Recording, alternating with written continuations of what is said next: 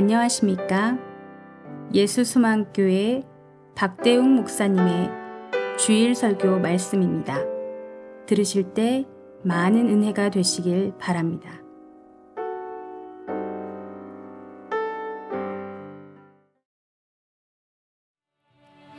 오늘 우리에게 주신 하나님의 말씀 구약 성경 레위기 23장 1절부터 8절까지의 말씀입니다. 제가 봉독해 드리겠습니다. 여호와께서 모세에게 말씀하여 이르시되 이스라엘 자손에게 말하여 이르라. 이것이 나의 절기들이니 너희가 성회로 공포할 여호와의 절기들이니라. 여세 동안은 일할 것이요 일곱째 날은 쉴 안식일이니 성회의 날이라. 너희는 아무 일도 하지 말라. 이는 너희가 거주하는 각 처에서 지킬 여호와의 안식일이니라 이것이 너희가 그 정한 때에 성회로 공포할 여호와의 절기들이니라. 첫째 달 열나흔 날 저녁은 여호와의 유월절이요.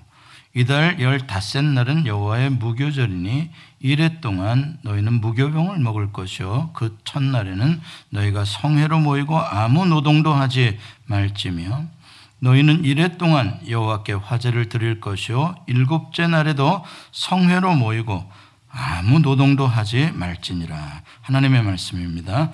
하나님 감사합니다.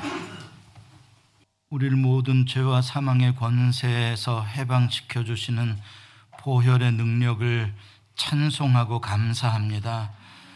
정말 거지같이 노예처럼 구걸하며 살던 인생이 아니라 이제는 하나님의 자녀의 영광으로 옮겨주시는 주의 보혈을 찬양합니다. 주님 오늘 이 말씀 가운데 하나님 아버지의 사랑의 음성이 꼭 들려지게 해 주옵소서 예수님의 이름으로 기도합니다. 아멘. 못 쉬는 인생이라는 제목으로 오늘의 본문의 말씀을 나눕니다. 어제 여러분들 한 시간 더 잘 주무셨죠? 어, 한결 한 시간 더 잤다고 혈색들이 좋으셔요. 예, 잠이 보약이에요, 잠이. 예, 근데 저는 한 시간 더 자려고 탁 생각해 놨는데, 아, 글쎄, 우리 강아지가 정해진 시간에 썸머타임 해지된지를 몰라가지고 탁 깨워버리잖아요. 어쩔 수가 없더라고요. 아무튼 긴 여름 동안에 이 낮이 길고 밤이 짧고 날이 덥고 그러다 보니까 잠도 못 주무시고 많이 피곤하셨어요. 그래서 요새 이제 환절기가 갑자기 성해가 끼고 막 이러니까 감기 몸살 때문에 오늘 예배 못 오신 분들이 몇 분이나 계세요.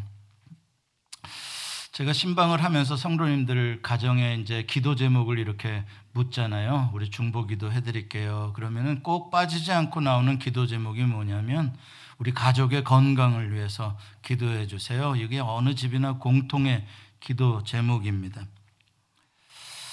몸이 아프다는 사인을 우리에게 보내죠. 피곤하다, 머리가 아프다, 으슬으슬하다, 사인이 옵니다. 어, 그런 그건 뭡니까? 쉬라는 거죠. 예. 그런데도 어, 쉬지 못하는 어, 그게 이제 우리 이민자의 삶이요 현대인들의 예, 삶입니다. 그게 문제예요. 그러면서 또 건강하게 해달라고 기도 제목은 내고 어, 쉬지는 그래도 못하고 이게 이제 우리들의 딱한 어, 삶입니다. 하나님께서 주신 열 가지의 십계명 중에 현대인들이 가장 좋아하는 계명은 몇 번째 계명일까요? 가장 지키기 쉬운 계명 뭘까요? 사람마다 좀 다를 수 있겠는데 쉬라는 계명이 제일 좋지 않겠습니까? 아무 일도 하지 말자.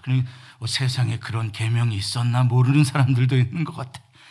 진짜로 그게 있어요. 네 번째 계명에 보면은요, 아무 일도 하지 말지니라 써 있어요. 쉬어라 써 있어요. 얼마나 좋은 계명인지 몰라요. 제가 혹시 하나님이 십계명 중에 좀 고칠 거 어, 건의 사항 있으면 말해봐라. 그럼 제가 얼른 손 들고 하나님한테 말할까? 하나님, 예, 저 건의 사항 있습니다. 뭐냐? 사계명을 좀 고쳐주세요. 어떻게 고쳐줄까? 6일 동안 힘써 일하고 1일 7일째는 쉬어라고 하지 마시고 2일 동안만 힘써 일하고 5일 동안은 쉬어라. 이렇게 좀 고쳐 주시면 참 잘 지킬 수 있을 것 같겠는데. 그렇죠? 자, 그럼 퀴즈를 한 번 더 내죠. 그럼 10계명 중에 제일 지키기 어려운 계명은 뭘까요? 간음하지 말라, 살인하지 말라, 도적질하지 말라, 내 부모를 공경하라. 지키기 어려운 계명일까요? 제일 지키기 어려운 계명도 사계명이에요. 쉬어라. 그걸 못 지켜요. 제일 좋은 계명인데도 못 지켜요. 이게 참 인간들의 딜레마고 넌센스가 아닐 수가 없어요. 여러분 도적질하지 않는 것, 살인하지 않는 것, 미워하지 않는 것, 효도하지 않는 것 이런 것들은 아주 심각한 죄로 여기는데 사계명 쉬라 그러는데 쉬지 않는 것은 아주 뭐 부지런한 거라고 오히려 위로를 받아요. 자기 스스로가. 어, 나 부지런해. 그래서 안 쉬어. 그것도 똑같은 살인하지 말라와 똑같은 동등한 무게의 개념이거든요. 쉬라 그러는데 안 쉬는 거예요. 근데 사람들은 쉬라 그러는 거를 안 쉬어도 그게 굉장히 잘하는 건 줄 아는 거죠. 이게 아주 넌센스입니다. 성경에 안식일을 가르쳐 주는 말씀 중에 가장 어, 오리지널 제일 먼저 나오는 말씀은 창세기 2장 1절부터 3절에 나오는 말씀이에요. 같이 한번 읽어보죠. 시작. 천지와 만물이 다 이루어지니라. 하나님이 그가 하시던 일을 일곱째 날에 마치시니 그가 하시던 모든 일을 그치고 일곱째 날에 안식하시니라. 하나님이 그 일곱째 날을 복되게 하사 거룩하게 하셨으니 이는 하나님이 그 창조하시며 만드시던 모든 일을 마치시고 그날에 안식하셨습니다. 이 말씀이 창세기 2장 1절부터 3절에 있다 그러잖아요. 그럼 4절부터는 뭐가 나오냐? 창세기 2장에 하나님이 에덴 동산을 만드시는 인간을 지으시는 이야기가 나와요. 특별히 아담과 하와를 지으시는 이야기가 나오고 선악과를 따먹지 말라 동산의 모든 나무의 실과는 네가 다 먹어도 된다. 그 이야기가 에덴 동산의 이야기가 2장에 나오는 이야기예요. 1장에는 뭐가 나와요? 하나님이 천지를 창조하시니라 하나님이 빛을 만드시고 어, 땅을 만드시고 하늘을 만드시고 바다를 만드시고 거기에 있는 모든 만물을 지으시고 인간을 창조하신 그게 이제 창세기 1장의 말씀이에요. 다시 말해서 2장 1절부터 3절까지 하나님의 안식에 대한 말씀이 나온다는 건 창세기 1장의 창조의 내용을 창세기 2장에 나오는 에덴 동산에서의 아담과 하와의 삶의 어플리케이션, 적용을 해주는 연결고리로서 주시는 말씀이 바로 하나님이 안식하셨다 7일째. 그게 바로 중요한 힌트를 주고 있는 연결고리예요. 십계명 중에서도 안식일을 기억하여 거룩하게 지켜라. 그날에는 아무도 일하지 말라라고 한 말씀도 4계명이에요. 5계명부터는 인간을 향한 계명이 나옵니다. 1번부터 4계명은 하나님과의 관계의 개념이고요. 다시 말해서 안식일을 기억하여 거룩하게 지키며 그날 쉬어야 하는 이것은 하나님 아버지의 관계의 축복이 모든 인간 관계의 축복으로 연결되어지는 브릿지의 개념이 바로 이 안식일의 개념 속에 있다는 거예요. 그래서 이 안식일을 지킨다는 것은 하나님의 축복의 창조주의 축복의 통로의 파이프에 해당하는 개념이 안식이래요. 그게 잘 연결이 되어져 있으면 인간관계의 모든 삶이 에덴 동산의 풍성한 삶으로 적용되어진다라는 게 안식일의 개념이라는 것을 우리가 알아야 됩니다. 그런데 왜 아까 우리가 창세기 2장 1절부터 3절에 하나님께서 6일 동안 일하시고 7일째는 거룩하게 하시고 쉬셨다. 이게 무슨 뜻일까? 왜냐하면 하나님은 피곤하지 않는 분이시거든요. 하나님은 피곤하지 않으셔요. 하나님은 육체를 가지신 분이 아니시잖아요. 하나님은 전능자시잖아요. 하나님에게서 에너지가 고갈될 수가 있겠습니까? 아닙니다. 하나님은 365일 24시간 영원부터 영원까지 일하시고 계시지만 지치지 않는 분이셔요. 그런데 왜 하나님이 쉬셔야 했을까? 왜 쉬신다고 이렇게 예, 말씀하고 계실까? 이것의 뜻은 하나님이 주인이시다는 뜻이에요. 하나님이 주인이시기 때문에 하나님이 원하시는 모양대로 하나님의 생각대로 디자인대로 물질도 만드시고 공간도 창조하셔요. 하나님이 주인이시기 때문에. 뿐만 아니라 하나님이 무엇의 주인이라는 것을 선포하고 싶으시냐면 물질과 공간만이 아니라 시간의 주인이시다. 라는 것을 선포하는 것이 7일째 쉬셨다는 거예요. 쉬고 싶을 때 쉴 수 있는 게 누구냐? 주인이에요. 쉬고 싶어도 못 쉬는 것은 무엇이냐? 노예거든요. 피조물이거든요. 주인은 모든 만물을 소유할 뿐만 아니라 주인은 시간도 소유하고 있기 때문에 내가 일하고 싶으면 일하고 쉬고 싶으면 쉴 수 있는 분. 그 결정을 그 무엇에 의존하지 아니하고 스스로 하실 수 있는 분. 그 시간의 주인이 하나님이시다는 것을 선포하기 위해서 하나님이 쉬셨다라고 말하는 것이죠. 뿐만 아니라 이것은 창조의 원리로서 인간들에게 가르쳐 주시기 위한 것이에요. 특별히 인간은 흙으로 육체로 지음을 받은 연약성이 있거든요. 제한성이 있어요. 그래서 하나님께서는 밤을 먼저 오게 하시고 밤이 오고 밤이 지나 아침이 이르며 하루가 된다라고 이야기를 해. 밤부터 하루가 시작이 되는 거예요. 인간은 쉼으로부터 다음 일을 하는 존재로 지음을 받은 거죠. 인간의 이게 창조의 원리예요. 쉬고 일하라. 일하고 쉬고가 아니라 쉬고 일하라. 또 힘들면 쉬고 일하라. 이게 하나님의 창조의 원리로 우리에게 주신 질서라는 것이죠.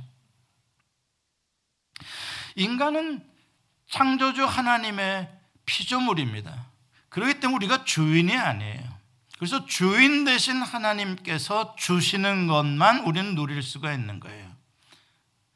주시는 시간 동안만 우리는 살 수가 있는 거죠. 내가 주인이라고 생각하면 착각입니다. 그게 하나님께서 에덴 동산에서 아담과 하와를 살게 해주신 것이죠. 그래서 에덴 동산은 일종의 아주 모델 하우스예요. model home이에요. 가장 하나님이 디자인하신 아름다운 family의 lifestyle이 에덴 동산에 있는 거예요. 하나님이 그렇게 우리 인간을 복주시고 싶으셨던 거죠.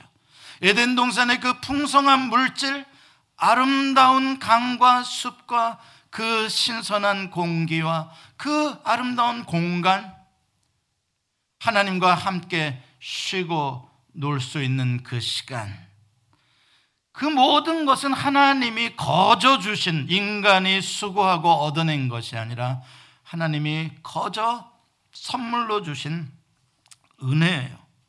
야고보서 1장 17절은 이렇게 말씀합니다. 같이 읽어보죠. 시작. 온갖 좋은 은사와 온전한 선물은 다 위로부터 빛들의 아버지께로부터 내려오나니 그는 변함도 없으시고 회전하는 그림자도 없으시니라. 아멘. 모든 은사 가장 좋은 선물들 다 어디서부터 온다고요? 예, 빛들의 아버지로부터 온대요. Father God. 그분이 우리의 아버지시라는 거예요. 너무나 당연하죠. 왜? 우리를 누가 지었어요? 하나님이 지으셨으니 하나님이 나의 아버지시죠. 아담은 누구를 아버지라고 불러야 맞아요? 하나님을 아버지라고 해야죠. 빛들의 아버지께서 다 주신 거예요. 그 관계 때문에 그 아버지와 창조주와 피조물의 관계 때문에 창조주께서 가장 좋은 것들을 그 아들에게 자녀들에게 선물로 다 주신다는 거예요. 제가 입고 있는 이 옷 이쁘죠? 넥타이도 이쁘죠? 누가 줬어요? 위에 계신 빛들의 아버지께서 주신 것이에요. 수령님이 아니에요. 아버지 하나님이 주신 것이에요. 아버지 하나님 여러분 반지 다이아 반지 1캐럿 끼고 계신 분 누가 주신 거예요? 남편이 예, 남편이 준 것도 감사하지만 하나님 아버지가 주신 거예요. 모든 좋은 것은 빛들의 아버지께로 내려온다. 이건 무슨 말이냐? 관계성이 우리를 부여하게 해준다는 거예요. 우리의 아버지가 부여하시고 우리의 아버지가 좋은 분이기 때문에 우리가 그걸 받아 누린다는 거예요. 그 관계 때문에 그러는 거예요. 우리 반석이, 준석이, 지민이 보면은요, 아주 요즘 보면은 깜짝깜짝 놀라요. 왜? 그냥 쑥쑥 커요. 자꾸 쑥쑥 커요. 거저 컸을까요? 엄마 아빠가 잘 헤매서 컸을까요? 예, 엄마 아빠가 잘 헤매서 큰 거예요. 엄마 아빠가 죽어라고 이래서 그 자식들 다 벼로 먹인 거예요. 그러니 엄마 아빠 좋은 엄마 아빠를 만난 자식들은 얼마나 복이에요. 관계 때문에 그냥 부모 엄마 아빠에게서 태어났다는 것만으로 좋은 차 태워서 학교 보내줘 학교 끝나면 데려와줘 운동시켜줘 다 해주는 거예요. 관계 관계가 주는 복이에요. 다시 말해서 에덴 동산에서 아담과 하와가 그렇게 풍성하게 일도 안 하고 먹고 마시고 누리고 그렇게 살았던 한 가지 이유는 하나님이 창조주시고 그들은 하나님의 만드신 자녀라는 것 때문에 그걸 다 누리는 거예요. 그 호적 등본이 어디 있냐? 선악과가 호적 등본이에요. 선악과가 하나님과 아담의 관계를 증명하고 있는 거라고요. 그게 호적 등본이에요. 그런데 여러분 만약에 어린 아직 자식의 준석이가 아직 엄마 밑에서 한참 자라야 되는데 그런데 간섭한다고 내가 이제 사춘기인데 엄마가 또 이래라 저래라 아빠가 이래라 언나 아, 싫어 이놈의 집구석 나가 나갈 거야. 나갔어. 나가가지고 법원에 가서 나는 이 부모가 나를 이렇게 하니까 나 혼자 호주가 되겠습니다. 한번 상상해 보는 거야. 내가 호주가 되겠습니다. 난 엄마 아빠 없는 걸로 해, 해주시고 내가 내 인생을 살게 해주십시오 그러고선 나갔다고 생각을 해보자고요. 이제 찬바람 불고 엄동설환이 오는데 걔가 어디서 먹고 사냐고. 어디서 먹고 살 거냐고. 집 나가는 순간 고생 시작이야. 행복 끝이고. 가출해 본 사람들은 알 거야, 옛날에. 여러분, 왜 이게 바로 뭐예요? 호적 등본 찢어버리고 내가 주인 되겠다는 아담의 이야기요. 아담의 이야기야. 하나님 아버지가 다 주는데 그 에덴 동산을 발로 차고 내가 내 멋대로 하고 싶은 삶을 살겠다는 이야기. 호적, 호적 등본 찢어버린 거예요. 그러니까 그 순간부터 어떻게 됩니까? 창세기 13, 3장 17절 18절 한번 읽어봅니다. 창세기 3장 17절 18절 시작. 땅은 너로 말미암아 저주를 받고 너는 내 평생 수고하여야 그 소산을 먹으리라. 땅이 내게 가시덤불과 엉겅퀴를 낼 것이라. 가는 곳마다 잘 못 될 거라는 거예요. 가는 곳마다 잘 되는 것은 지가 똑똑해서 잘난 게 아니라요. 하나님이 도와주셔서 그렇게 나오는 거예요. 근데 하나님의 도움이 끊기니까, 아버지의 도움이 끊기니까, 가는 곳마다 나를 잡아먹을 사람들만 나타나는 거예요. 예비 없는 자식으로 이 엄동선안의 길거리에 나 앉아 보세요. 조폭들이 데려다가 앵벌이 시켜요. 얼마나 불쌍한 삶을 살겠냐고요. 무섭죠. 세상이 무섭죠. 여기서부터 인간의 비극이 시작된 거예요. 창조주의 아들로서 그 호적 등본만 잘 가지고 있으면 그 언약만 잘 가지고 있으면 참 아름답게 부유하게 평안하게 먹고 살 수 있었는데 그 관계 속에서 그걸 찢어버리고 아버지 잊어버리고 혼자 나와서 결국 죄악의 마귀의 노예가 돼가지고 혹독한 시련의 인생을 살아가고 있는 거예요. 그 인간의 운명이에요. 일일 3교대하는 공장이 계속 24시간 작동된다고 한번 생각해 보자고요. 저녁 6시가 되면 또 출근하는 사람들이 있어요. 밤이 새도록 아침 오전 근무자 올 때까지 또 그 사람 또들 일해요. 그 시간에 저녁 6시면은 그 기업주의 아들들은 어떻게 하고 있겠어요? 그 회사 사장의 아들들은요. 아버지의 만찬을 즐기고 쉬고 있을 거라고요. 영화 구경도 갈 거고요. 오페라 구경도 갈 거고요. 그 아들들은 그 주인의 아들들은 풍성함과 휴식을 취하고 있을 시간에 그 일반 공장의 공원들은 죽으라고 일을 해야 되는 거예요. 이게 바로 타락한 인간 세계의 모습입니다. 타락했기 때문에 이렇게 되어져 버린 거예요. 더 힘을 많이 가진 자들이 약한 자들의 노동력을 착취하려고 하는 거예요. 지식으로 노동력을 착취하든지 힘으로, force로, 물리적인 힘으로 누르든지 아니면 돈의 힘으로 누르든지 어떤 힘으로든지 더 힘을 가진 자가 힘이 약한 자들의 노동력에 페어한 값을 지불하지 않고 이 사람이 일을 받아야 먹고 사는데 0.5만 받고 나머지 0.5는 내가 더 갖고 그래서 나는 천인분 만인분을 먹고 그러기 위해서 천명 만명에게는 조금씩 다 그들에게 돌아가야 될 일이라는 숫자 가운데 0.8만 주고 0.2는 다 모아서 내가 받아 먹고 이게 자본주의의 원리 아닙니까? 그리고 이게 자유시장 경제라고 하지 않습니까? 이게 어떻게 자유입니까? 자유를 가장한 전형적인 힘의 원리죠. 인류 역사는 변함이 없습니다. 이건 옛날의 고대 바벨론의 역사나 지금 자유민주주의, 자본주의, 자유시장 경제의 미국이나 이것을 작동시키는 인간 나라들의 원리는 똑같다 이 말이에요. 머리 좋은 놈, 힘 좋은 놈, 돈 많은 놈. 결국 그들이 지배하는 세계인 거예요. 그건 어쩔 수가 없어요.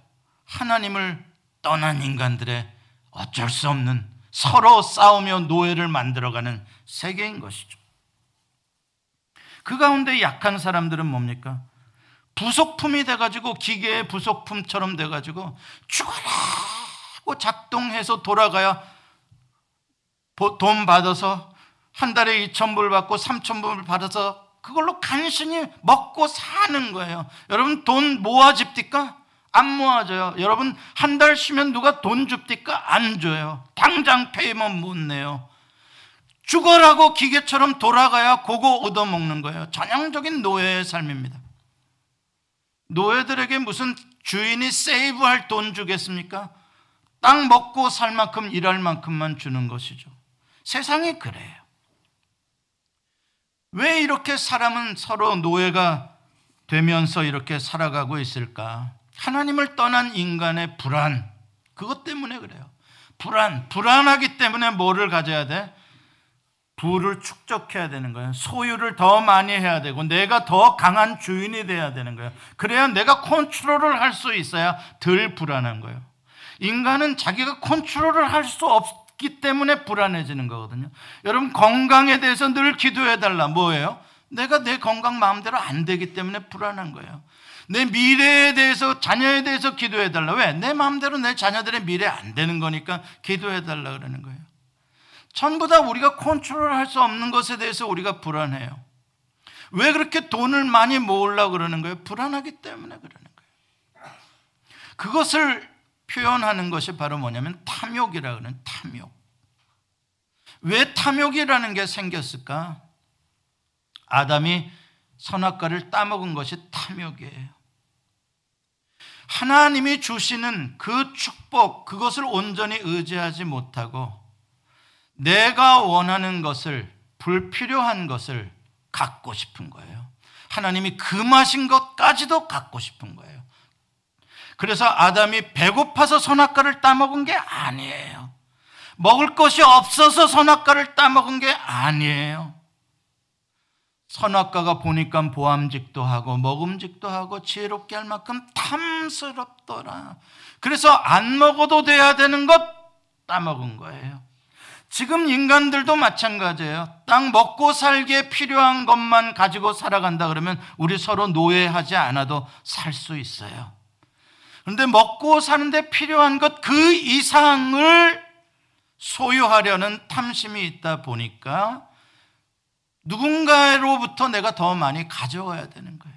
제 것을 내가 더 많이 가져와서 쌓아놔야 안심이 되는 거예요. 이렇게 인간은 원래 관계로부터 오는 축복을 받아서 사는 존재로 지음을 받았는데 그 관계가 파이프라인이 끊어져 버리니까 이제 스스로 서바이브를 하기 위해서 자기의 인생의 존재 가치가 소유에 있는 줄 아는 거예요. 관계를 통한 자기의 존재 가치를 발견하는 것을 상실하고 나니까 그러니까 쌓아놓은 많이 쌓아놓은 사람이 장땡이더라. 그 사람들이 세상에서 VIP로 인정받는 사람들이 다 지식도 있고 돈도 있고 힘이 있는 사람들이 very important person이더라. 쌓아놓자 권세가 됐든 명예가 됐든 지식이 됐든 그런 소유형의 인간들로 다 바뀌어져 버리는 것이죠. 그래서 더 나를 가치 있는 존재로 만들기 위해 죽으라고 일하고 그것으로 다른 사람을 지배하는 이런 악순환을 반복해 가는 게 인류의 역사예요. 하나님께서는 그러한 인간들을 불쌍히 여기셔서 개입하시고 구원해 주시기를 원하시죠. 그럼 하나님이 구원하시는 하나님의 나라는 어떤 나라일지 충분히 우리가 상상해 볼 수가 있어요. 이런 인간 나라와 반대되는 나라를 하나님께서 만드시겠죠. 원래 오리지널 에덴 동산의 하나님의 질서가 회복되는 나라를 만들고자 하시겠죠. 그게 바로 아브라함을 하나님께서 불러서 하나님의 나라로 들어오게 하신 거죠. 창세기 12장에 나오는 이야기입니다. 어디서 불렀다 그럽니까? 갈대아 우르에서. 갈대아 우르는 어디입니까? 메소포타미아 인류의 문명의 발상지예요. 인류 문명의 발상지 하나님, 하나님의 나라가 아닌 인간 나라를 대표하는 곳이에요. 갈대아 우루. 인간 나라를 대표하는 곳에서 부속품처럼 살아가던 아브라함을 하나님이 건져서 어느 나라로 옮기셔요? 하나님이 왕이신 하나님의 나라로 옮기시면서 약속해줘요. 이런 약속을 하십니다. 내가 너로 큰 민족을 이루고 내게 복을 주어 네 이름을 창대하게 하리니 너는 복이 될지라. 내가 너를 복 주겠다는 정도가 아니라 나중에는 뭐가 된다고요? 아브라함 네가 복이다.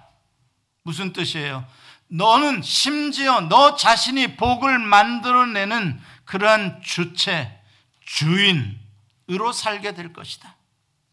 이제 갈대아 우루 인간 나라의 노예로서의 너의 삶은 아니라 지금부터 너와 하나님 관계가 맺어지는 그 나라에 들어오는 순간 왕이신 하나님께서 너에게 물질도 네 명예도 창대하게 너의 후손까지도 창대하게 내가 해주겠노라. 그 나라로 부른 거예요. 우리도 그 나라에 들어온 거예요. 하나님이 여러분의 인생을 책임지고 왕이 되셔서 아버지가 되셔서 여러분을 부유하게 자유롭게 풍성하게 아멘 하면 잠을 깰 텐데 사랑하시는 자에게 잠을 준다는 건 조금 있다 나올 거예요. 지금부터 자면 안 돼요. 무슨 말이에요? 하나님께서 불러내셔서 하나님과의 관계를 다시 회복함으로써 존재로서의 목적도 존재 가치도 충만해주고 소유 가치도 하나님께서 높여주시겠다는 거예요. 두 가지 다 해주시겠다는 거예요. 먼저 그의 나라와 그의 의를 구하라.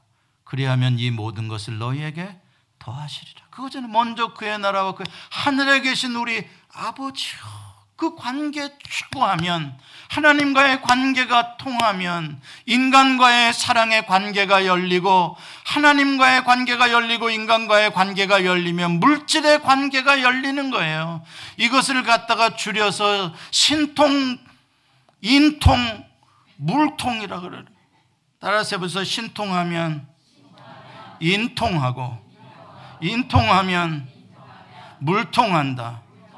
신통, 인통, 물통. 따라서 하셔, 얼른. 신통, 인통, 물통. 통, 통, 통. 이 원리를 알아라, 이 말이에요. 물질을 쫓아다닌다고 되는 게 아니라 오히려 물질의 노예가 돼버린다니까요. 시녀가 돼버린다고요. 이제 돈이 나를 부려먹어요. 그러나 하나님과 통하는 사람은 하나님이 모든 인간관계에 복을 주셔서 가는 데마다 복을 주셔서 다 통하게 하신다는 거예요. 그의 나라와 그의 의를 구하면 이 모든 것을 너희에게 더해 주신, 더해 주신. 여러분 이 하나님의 약속은요 아브라함과 맺은 약속은요 심지어 아브라함이 실수하고 하나님을 온전히 신뢰하지 못했을 때도 유효하더라고요. 하나님의 약속이 얼마나 강력하든지 아브라함이 하나님을 믿지 못하고 다시 인간 왕국 속으로 기어 들어갔어요. 얻어먹을 거 있나? 애굽으로 내려간 이야기예요. 애굽으로 내려가자마자 아브라함이 제일 먼저 느낀 게 뭔지 압니까? 성경에서 뭐라고 쓰고 있어요? 두려워하더라 아브라함이. 두려워하더라. 그렇습니다. 인간 나라에 내려오는 순간 인간은 두려운 거예요. 삶이 불안한 거예요. 왜? 나보다 더 힘센 놈이 있거든요. 예굽에 바로 왕이 있거든요. 바로 왕이 아브라함의 아내 사라를 데려갔어요. 이거는 존재 가치가 사라졌다는 거예요. 아브라함의 존재 가치가. 이미 죽은 거나 다름없는 거예요. 노예니까요. 아, 왕이 달라 그러면 내놔야 되는 거예요. 아내도 달라 그러면 내놔야 되는 거예요. 노예된 거예요. 불안한 거예요. 그런데 그걸 다시 회복시켜 주시는 분은 누구예요? 여호와 하나님이에요. 바로를 꾸중해 가면서 다시 그 아내를 아브라함에게 돌려주게 하시고 그래서 애굽에서 나오는데 빈손으로 나오지 않게 하시고 하나님께서 양과 소와 암나귀와 순나귀와 낙타와 큰 떼를 이루어서 애굽에서 나오게 하셨어요. 하나님 약속 지키셔야 안 지키셔요? 지키셔요. 왜 자꾸 인간 왕국 속으로 기어 들어가냐고요? 가봐야 무섭고 두려울 것밖에 없는 곳으로요. 오늘 오늘 그거 뭐야 썸머 타임인 줄 모르는 사람들이 있네. 예배 시간인 그 끝난 줄 알고 자꾸 전화를 하네. 그죠? 지금 12시 넘은 줄 알고 전화를.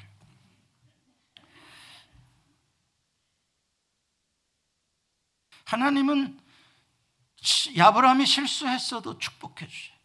그래서 아브라함이 얼마나 거부가 되고 부강해지냐면 자기 집에서 기르고 훈련한 사병들의 숫자가 자기 집에서 먹고 자고 훈련하는 남자 장정의 숫자가 318명이에요. 31명만 돼도 많은 건데 318명이 먹고 자고 자기 집에서 이건 고대의 거의 왕권에 해당할 만큼 부강한 거예요. 누가 주신 축복이에요? 하나님이요. 이삭은 어때요? 그의 아들 가뭄이 들어서 흉년이 들어서 사람들이 애굽으로 내려갈 때 애굽으로 내려가지 마라 내가 너를 복주겠다 하나님 말씀하시니까 순종하고 안 내려갔더니 그해 농사해 가지고 몇 배를 얻었다고요? 백배 다른 사람은 한 배 남기기도 쉽지 않은 가뭄 때에 이삭은 백배를 얻어요 이삭의 농경 기술이 좋아서가 아니라 하나님이 복 주시는 거예요 다른 사람들은 우물을 100개나 파야 하나가 물이 나올까 말까 해요. 그런데 이삭은 파면 물이 나와요. 이삭이 물 파는 기술이 좋아서요? 하나님이 도우시니까요. 성경은 뭐라고 말하는 줄 아세요? 창세기 26장에 보면 여호와께서 복을 주심으로 이 사람이 창대하고 왕성하여 마침내 거부가 되었다. 여러분의 인생도 여호와께서 복을 주심으로 잘 되기를 바랍니다. 여호와께서 복을 주심으로를 빼놓고 내 힘으로 내가 악착같이 벌어서 먹고 살 거야. 예, 조금 됩니다. 일반 은총으로 안 되는 것 아니에요. 그러나 왜 그렇게 사시냐고요. 여러분들은 하나님의 자녀들인데요. 하나님과 관계를 맺은 분들이니까 하나님 여호와가 도와주심으로 잘 되게 되면 술술 안 풀리겠습니까? 근데 문제는 야곱이라는 놈이에요. 야곱은 관계 지향적인 인간이 아니라 소유 지향적인 인간입니다. 전형적으로 야곱은 소유를 얻기 위해서라면 관계를 이용해 먹고 파괴하는 주저하지 않는 사람이 야곱이에요. 오늘날 현대인들과 아주 유사하죠. 보세요. 야곱은요. 자기 형도 속이고 자기 아버지도 속여가며 내가 원하는 것을 얻어내려고 하잖아요. 그러다 보니까 가족 관계가 다 파괴되잖아요. 관계가 깨어지니까 아픔이 있잖아요, 인생에. 돈은 벌어지는 것 같은데 내가 원하는 건 소유한 것 같은데 가족으로부터 이별해야 되고 혼자 외롭게 광야에서 잠을 자야 하고요. 그래 메소포타미아 자기 외삼촌 집에 가잖아요. 이름이 뭐죠? 외삼촌 이름이? 주무시는 분들만 대답하셔. 라반이라 그래요. 외삼촌 집에 갔더니 라반은 한 수 더 뜨는 사람이 라반은 진짜 소유를 위해서라면 관계는 아무것도 아닌 사람이에요. 딸만 있는 집에 모처럼 일꾼이 하나 들어온 거예요. 외조카가 야곱이 얼마나 좋았겠어요. 야곱을 실컷 부려먹으려고 이 딸 주겠다가 안 주고 저 딸로 바꾸고 요거 해가지고 20년 동안 야곱을요 삭을 하나도 안 주고요. 셀러리 돈을 하나도 월급을 안 주고요. 20년이 넘게 부려먹었어요. 대단한 사람이에요. 여러분 소유를 추구하고 살아가면 뛰는 놈 위에 나는 놈이 있는 법이요. 여러분 거 다 뺏어갈 놈이 또 있다고요. 무슨 말씀인지 아시겠어요? 야곱이 그렇게 당해요. 그랬어도 자기 라반이 돈 한 푼 안 줬어도 셀러리 월급 안 줬어도 누가 줬어요? 야곱에게 여호와 하나님이 이상하게 얼룩냥이 타오게 태어나게 하는 거예요. 무슨 야곱이 뭐 이렇게 해서 얼룩냥이 나온 게 아니라 하나님이 불쌍해서 하나님 자식이니까 하나님이 주신 거죠. 그것도 깨닫지 못하고 끝까지 야곱은 돈만 있으면 소유만 있으면 얼마든지 관계를 다시 맺을 수 있다라고 착각하는 거예요. 그래서 돈 생기고 나니까 그 돈 가지고 자기 형 에서에게 보내가지고 나랑 화해하자 그러는 거예요. 이놈 돈 받고 화해하자. 에서가 바보입니까? 돈 주면 헬렐레 거릴 게 에서입니까? 천만에 400명을 데리고 죽이려고 오잖아요. 선물 받고 까딱 떠야네요, 에서는요. 그러니까 불안해가지고 마지막에서 붙잡는 게 하나님이 하나님. 마지막에. 그때 창세기 32장 12절을 보면은 그때 깨달은 게 야곱이 이렇게 기도해요. 같이 읽죠. 시작. 나는 주께서 주의 종에게 베푸신 모든 은총과 모든 진실하심을 조금도 감당할 수 없사오나 내가 내 지팡이만 가지고 이 요단을 건넜더니 지금은 두 때나 이루었나이다. 알기는 안 해. 지팡이만 가지고 외롭게 외롭게 호롤 단신으로 요단을 건너온 낯선 땅 메소포타미아까지 왔었는데 내 삼촌에게서 월급 한 푼 못 받고 20년을 넘게 일했는데 지금 내가 두 때나 어마어마한 소유를 갖게 됐다. 하나님의 은혜입니다. 이야기를 하고 있는 거예요. 한인 이민자들 중에서 많은 그리스도인들이 지금도 야곱과 같은 인생들을 살아가요, 보면. 몇십 년 전 이민 오셨던 어르신들 이야기를 들어보면 비행기 타고 태평양 건너와서 존 F 케네디 공항에 내려보니까 이민 bag 두 개 들고 그리고 호주머니에 200불 있었다. 200불 가지고 rent비 그거 계약 아파트 계약하고 생필품 몇 개 사고 했더니 20불 남더라. 그거 가지고 봉제 공장 가고 그거 가지고 일하러 나가 가지고 내가 오늘날에 두 때나 이루었노라. 집도 하나님이 주셨고 차도 주셨고 내 자식들은 다 인류대학 나와서 잘 되게 해주셨다. 이게 뭐예요? 내가 지팡이만 갖고 요단을 건넜더니 하나님이 나를 두 때로 만들어 주셨다는 야곱의 이야기랑 똑같은 이야기 아니에요? 내가 더블백 두 개 갖고 태평양 건넜더니 하나님이 나에게 큰 두대를 이루게 해줘. 그러면은 이제는 여호와 하나님 붙잡고 살아야지. 하나님 은혜 감사하며 살아야지. 그렇게 공급하신 하나님이 앞으로도 나의 인생에 채워 주실 것을 믿고 살아야지. 왜 불안해하고 왜 또 두려워하냐고요. 이민 온 지 얼마 안 된 사람들은 이해가 돼요. 이해가 돼요. 아직 그만큼 못 잃었으니까요. 더군다나 한참 먹고 공부하고 자랄 초등, 초중고 학생 둔 학부모들은 이해가 되죠. 생각해 보세요. 돈을 벌어야 애들 먹여 살리고 공부시킬 거 아닙니까? 그럼 돈을 죽으라고 모아야 되고요. 또 뭐예요? 뭔가 그래도 위급한 상황이 나오면 목돈 쓸 일들이 얼마나 많아요. 몸이 아파도 그렇고 갑자기 한국에 뭐 무슨 일이 있어서 나가야 봐야 된다 그래도 목돈 들어갈 일들이 있으니까 그래도 모아야 되잖아요. 그래야 그나마 안심이 되는 거예요. 그러다 보니까 그 안심 좀 해보려고 쉬고 싶은데도 못 쉬고 죽으라고 일을 하다가 건강을 다 잃어버려요. 이민자들 한 나이 60대 보세요. 이빨이 성한 사람이 거의 없어요. 10명 중에 한 명이나 이빨 성한 사람이 있을까? 잇몸들이 다 주저앉아서 임플란트 해야 되는데 어떤 사람은 BMW 한 대 들어가고 어떤 사람은 벤츠 한 대 들어가고 임플란트 하는데 몇만 불이 들어가는 거예요. 몇만 불을 모으려면 몇 년을 모았겠냐고요. 한 방에 이빨 없어서 글로 들어가요. 은퇴해서 내가 모아놓은 돈이 20만 불이었다. 나머지 20만 불 돈이 그게 있을 줄 알아요. 미국은 돈 있으면 의료비를 내라 그래요. 결국 건강 회복하느라고 벌어놨던 걸 다 쓰는 거예요. 이런 넌센스가 어딨냐고요. 예, 인간은 내가 얼마나 많이 소유하고 있느냐에 따라서 불안하기도 하고 또 안심하기도 하죠. 남자들의 자신감이 완성되는 곳은 어딘 줄 아세요? 식스팩의 근육 두께가 아니라 지갑 두께랍니다. 남성들 정신 차리세요. 지갑 두껍게 하는 게 제일이지 가서 식스팩 만드는 게 중요한 게 아니에요. 돈 버세요. 남성 대접 받으려면요.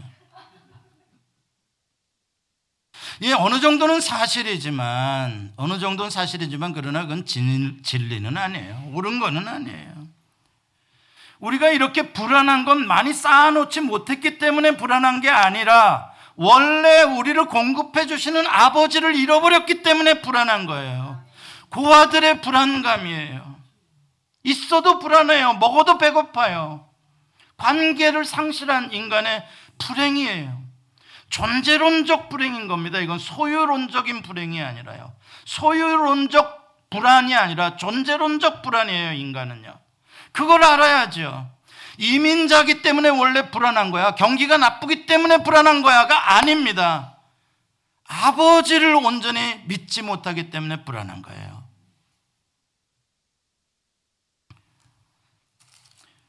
오늘 본문 4절 이후 8절까지 보면 6월절과 무교절의 이야기가 나와요. 6월절이 뭡니까? 애굽에서 해방돼서 자유를 얻은 것 그것을 기념하는 게 6월절이에요. 애굽에서 해방된 거예요. 애굽에 무엇에서 해방된 거예요? 노예에서 해방된 거예요. 누가 노예하게 만들었어요? 애굽 왕 바로가 채찍으로 지푸라기도 주지 않으면서 오늘 벽돌 천 개 만들어라 그러면 몸이 아파도 그 가족이 만들어내야 되는 게 노예의 삶이에요. 하나님이 그걸 불쌍히 여겨서 왜? 그 삶을 노예의 삶을 살면서 이스라엘 백성들이 울부짖으니까 이것에서 좀 해방되고 싶은데 자기 힘으로 안 되니까 하나님이 내려오셔서 그들을 해방시켜 주신 거예요. 자유하게 하신 거예요. 그래서 하나님께서 해주신 게 뭐예요? 그 백성, 이스라엘 백성들을 부려먹읍니까? 하나님이 이스라엘 백성들을 애굽에서 꺼내가지고 니네들 땅 팔아, 니네들 가축 길러라, 그럽니까? 아니면 하늘을 열어서 아침마다 만나를 내려주십니까? 그거 해주신 거예요. 우리의 왕 하나님께서는 내가 잠자는 동안에 나의 필요한 걸 예비해 놓으시는 하나님. 좋으신 그분이 나의 왕이시다. 너는 이제 그 나라의 자유인으로 내 아들로 살게 되었다. 이게 해방이고 이게 구원인 거예요. 오늘날 많은 사람들이 예수 그리스도의 구원을 받았다고 하면서도 영으로는 구원받았는지 모르지만 몸뚱이는 예굽의 노예로 그대로 살고 있어요. 그래서 쉬고 싶어도 못 쉬고 죽어라고 일하고요. 누가 그렇게 시킵니까? 하나님 아버지가 그렇게 시킵니까? 너 일 안 하면 굶어 죽을 거라고 불안하게 합니까? 아니요. 옛날 마귀가 했던 방식이에요. 왜 그 말을 듣냐고요? 예수 그리스도께서 여러분들을 자유케 하시려고 예수 그리스도께서 대신 십자가에 못 박혀 돌아가셨는데 그런데 왜 다시 멍에를 메고 왜 다시 노예의 자리로 내려가서 이게 자본주의는 원래 이러는 거야. 원래 미국 컬처는 다 이러는 거야. 네가 일 안 하면 돈 하나 줄 사람 없어. 예, 돈 하나 줄 사람 없는 건 맞아요. 그러나 돈 하나 줄 아버지가 있어요, 우리는요. 얼른 아멘 하세요. 사람은 돈 하나 안 주죠. 맞아요. 그러나 여러분의 아버지는 주신다고요. 하나님 아버지가 살아계시니까요. 주신다고요. 산입에 거미줄 치겠냐? 세상 사람들도 그렇게 말해요. 아버지 없는 사람들도 그렇게 말해요. 산입에 거미줄 안 친다. 걱정하지 마라 이야기해요. 하물며 이방인들도 그렇게 말을 하는데 하나님의 자녀인 천하보다 존귀한 여러분들을 하나님께서 배골케 하시며 하나님께서 여러분들에게 필요한 것을 주시지 않겠습니까? 하나님이 여러분의 아버지가 된다는 것 가장 좋으신 가장 전능하신 가장 부요하신 그분이 여러분의 아버지라는 이 사실이 이 믿음이 여러분을 자유하게 하는 거예요. 두려움을 없게 하는 거예요. 세상을 이기게 하는 거예요. 하나님께서 안식일을 기억하여 쉬고 아무것도 일하지 말고 성회로 모여서 예배하라고 하시고 유월절도 초막절도 속죄절도 오순절도 다 그렇게 지켜라 그래. 아무 일도 하지 말라. 하나님께서 아무 일도 하지 말라라는 것은 무슨 뜻이에요? 내가 채워줄게. 너 오늘 공쳤니? 내가 채워주면 되지 않니? 너 오늘 나를 믿고 쉬었니? 내가 채워줄게. 그 하나님을 믿으시길 바랍니다. 얼마나 고맙냐고요. 사람이 죽어갈 때 병상에서 호스피스에 가보면 권사님, 집사님, 뭐가 뭘 해보고 싶으세요? 뭘 원하세요? 이렇게 물어보면 내가 몇 달 전에 벤스를 한 대 샀는데 그거를 좀 한번 보고 싶으니까 그 차를 좀 끌어다 주실랍니까? 내가 돈 모아가지고 이번에 진짜 백만 불짜리 집을 하나 샀는데 나 그 집 죽기 전에 한 번만 더 봐고 죽었으면 원이 없겠네. 아, 내 집에 보석함이 있는데 거기에 내 평생 모아둔 진귀한 보석이 다 있는데 나 그거 갖다가 한 번만 열어보고 죽었으면 좋겠네. 이렇게 말한 사람이 한 명도 없더라고요. 그럼 병상에서 뭘 있어요? 뭘 말하겠어요? 사람이 보고 싶다. 한국에 있는 내 조카 참 그래 내가 키우다시피 한 조카인데 한 번만 봤으면 좋겠다. 내 아들 못 본 지가 벌써 한참 됐는데 봤으면 좋겠다. 내 며느리 나랑 의상하고 우리 집에 오지도 않고 힘들었는데 내가 너무 한것 같다. 그 며느리 내 죽기 전에 한번 보고 좀 풀고 갔으면 좋겠다. 내 어머니 아버지 용서 못하고 내가 원망하고 지금까지 살았는데 내 엄마 한번 용서한다고 하고 내가 불효했다고 한마디만 해고 갔으면 좋겠다. 무슨 말이에요? 왜, 왜 마지막 병상에 누워서 관계가 좋다는 걸 그때서 깨닫냐고요. 왜 이 삶 속에서 이렇게 좋은 관계를 하나님이 선물로 주셨는데 왜 이것은 감사할지 몰라고 죽일련 살릴련 쌈만 하다가 왜 소유조차서 이 사람 관계 깨뜨리고 저 사람 관계 깨뜨리고 살다가 마지막에 가서 후회하냐고요. 시편 127편 1절과 2절 말씀 같이 한번 읽어 봅니다. 시작. 여호와께서 세우는 자의 수고가 여호와께서 성을 지키지 아니하시고 파수꾼에 깨어 있음이 헛되도다. 너희가 일찍이 자고 늦게 누우며 수고의 떡을 먹음이 헛되도다. 그러므로 여호와께서 그 사랑하시는 자에게는 잠을 주시는 도다. 이건 잠꾸러기에게 주신 말씀인가요? 아니죠. 하나님께서 쉬라 그랬다 이런 설교를 제일 잘 빨리 적용하는 사람이 누군 줄 아십니까? 게으른 사람들입니다. 쉬게 해주니까 얼마나 좋아요. 여보 일하러 가야지. 지난 주일 목사님 설교 안 들어봤냐? 아프면 쉬라단냐? 게으른 사람들.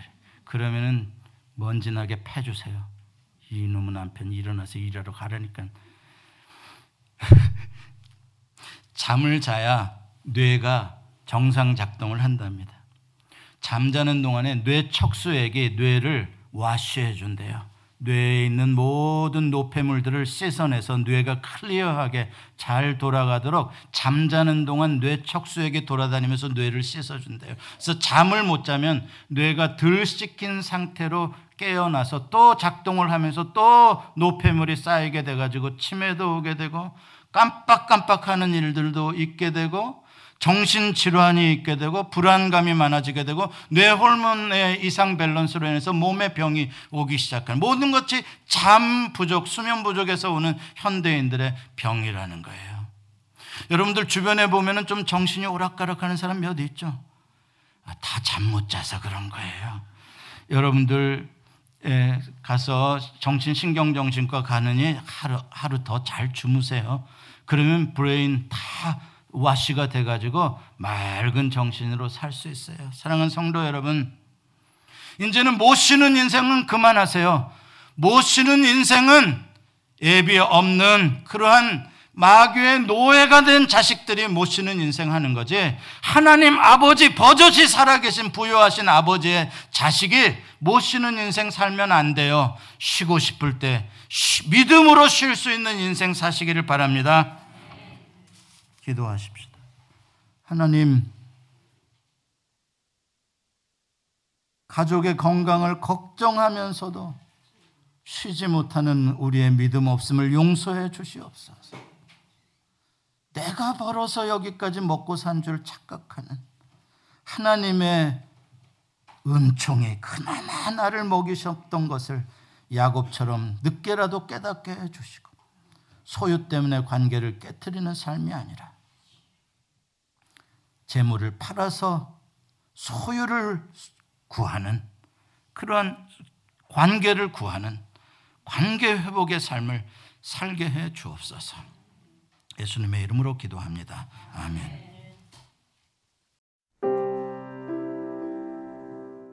예수 소망 교회는 조지아주 스와니에 위치해 있으며 주소는 3671 스미스타운 로드, 스와니, 조지아 3002429 전화번호는 770-375-0900입니다. 주일 1부 예배는 오전 8시 30분, 2부 예배는 오전 11시에 있습니다. 예수 소망교회의 소개와 사역은 인터넷 주소 www.jesushopechurch.org로 오시면 찾아보실 수 있습니다. 감사합니다.